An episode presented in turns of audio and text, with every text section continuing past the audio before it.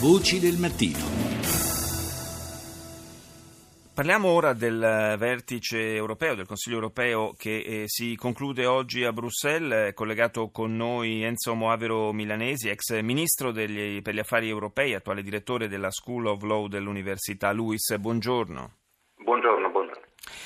Tanti segnali che sono filtrati dalle prime ore eh, di lavoro ieri del, del Consiglio europeo. Eh, certamente una eh, delle cose che ha fatto più notizia è il eh, la divisione che è emersa sull'atteggiamento da tenere nei confronti di Mosca eh, per le, l'assedio a Aleppo, per i bombardamenti ad Aleppo.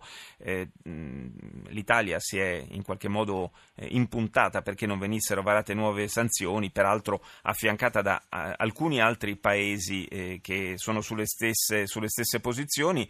Eh, c'è da dire che per una volta non sono prevalse le intenzioni dei due paesi normalmente economicamente più influenti in Europa, cioè Germania e Francia.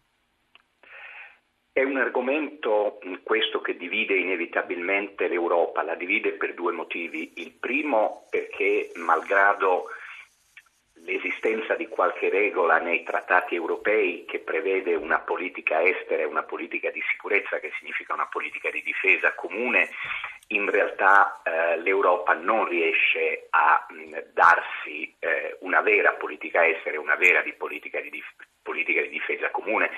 Anche il lavoro del cosiddetto alto rappresentante per queste due politiche è estremamente difficile e oramai da anni si vede una latitanza di una posizione univoca e costante dell'Europa sulle questioni estere. Il secondo motivo è che naturalmente quando si parla di Russia esistono sensibilità diverse fra quei paesi dell'Unione Europea che prima della eh, cosiddetta caduta del muro di Berlino, della fine della guerra fredda, eh, si trovavano nell'orbita eh, dell'Unione Sovietica e i paesi di quella che allora veniva chiamata l'Europa occidentale. Quindi è un argomento divisivo. Ora, nel caso di specie mh, delle questioni in Siria, naturalmente tenuto conto della presenza del eh, Daesh, del cosiddetto Stato islamico, eh, l'intervento eh, di eh, Mosca per certi versi presenta delle sinergie con eh, gli obiettivi europei di eh, porre fine a questa guerra, di porre fine alla presenza di focolai endemici di potenziale terrorismo anche nei nostri, nei nostri paesi, nello stesso tempo pone l'Europa di fronte alle contraddizioni tra una vocazione di pace e una guerra estremamente cruenta e assolutamente drammatica e tragica per le popolazioni civili. Ora, il, la miscela di tutti questi elementi contrastanti porta sovente a degli stalli e a delle divergenze, siamo sostanzialmente in questo scenario. Professore, c'è una cosa che non può non colpire proprio in queste ore in cui si svolge il Consiglio europeo ed è il, lo stop che di fatto eh, arriva, almeno di, colpi di scena nei, prossimi giorni, per il trattato tra eh, Europa e Canada, eh, il cosiddetto CETA, eh, un, uno stop che arriva per il eh, per il no eh, del, del, nemmeno di un Parlamento eh, nazionale, ma per il Parlamento della Vallonia, cioè di una delle due componenti del Belgio. Questa necessità di unanimismo, al di, al di là di quelle che possono essere le valutazioni sul trattato, ma io parlo proprio di, di meccanismi di funzionamento dell'Unione Europea, eh, questo unanimismo eh, non rischia di essere alla lunga un ulteriore elemento disgregante del, della stessa Unione Europea?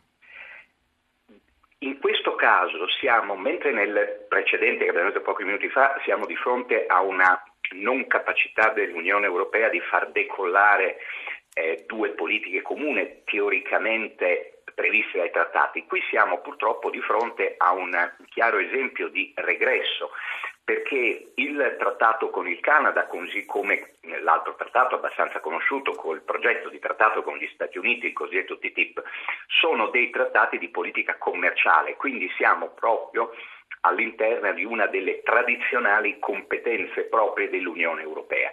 In questa circostanza dell'accordo con il Canada, in maniera abbastanza sorprendente eh, gli eh, Stati hanno deciso di procedere a delle ratifiche di tipo individuale, quindi non bastava il negoziato condotto a livello di Unione Europea e in ultima analisi una ratifica da parte del Parlamento europeo, che è un Parlamento eletto a suffragio universale come lo sono i vari Parlamenti nazionali, ma occorreva una ratifica dei Parlamenti nazionali. E naturalmente da questo si va rapidamente alle differenze che esistono negli ordini costituzionali dei diversi Stati.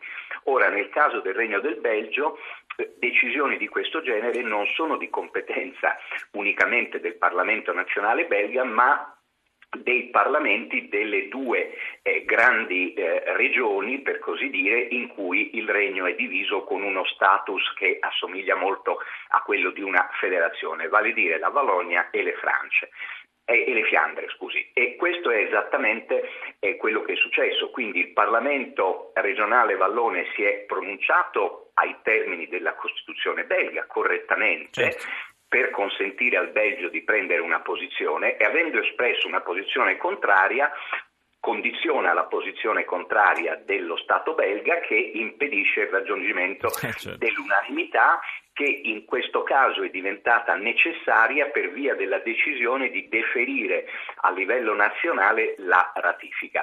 Questo spiega due cose. Uno, che se l'Unione Europea non agisce appieno nell'ambito delle sue competenze, ritorniamo alle divisioni nazionali e due, che purtroppo le divisioni nazionali, al contrario di quanto ogni tanto si va sostenendo, non rafforzano ma indeboliscono la posizione d'insieme di tutti i paesi europei, perché se si dividono poi si troverebbero eventualmente, ma è un'ipotesi un po' scolastica, a dover ciascuno poi stipulare un trattato eventuale con il Canada, a supporre che il Canada abbia interesse fare tanti trattatelli diversi. Sì, poi, e, comunque sarebbe, e comunque sarebbe un segnale di grande debolezza da parte dell'Europa. Grazie Enzo Moavero Milanesi per essere stato nostro ospite.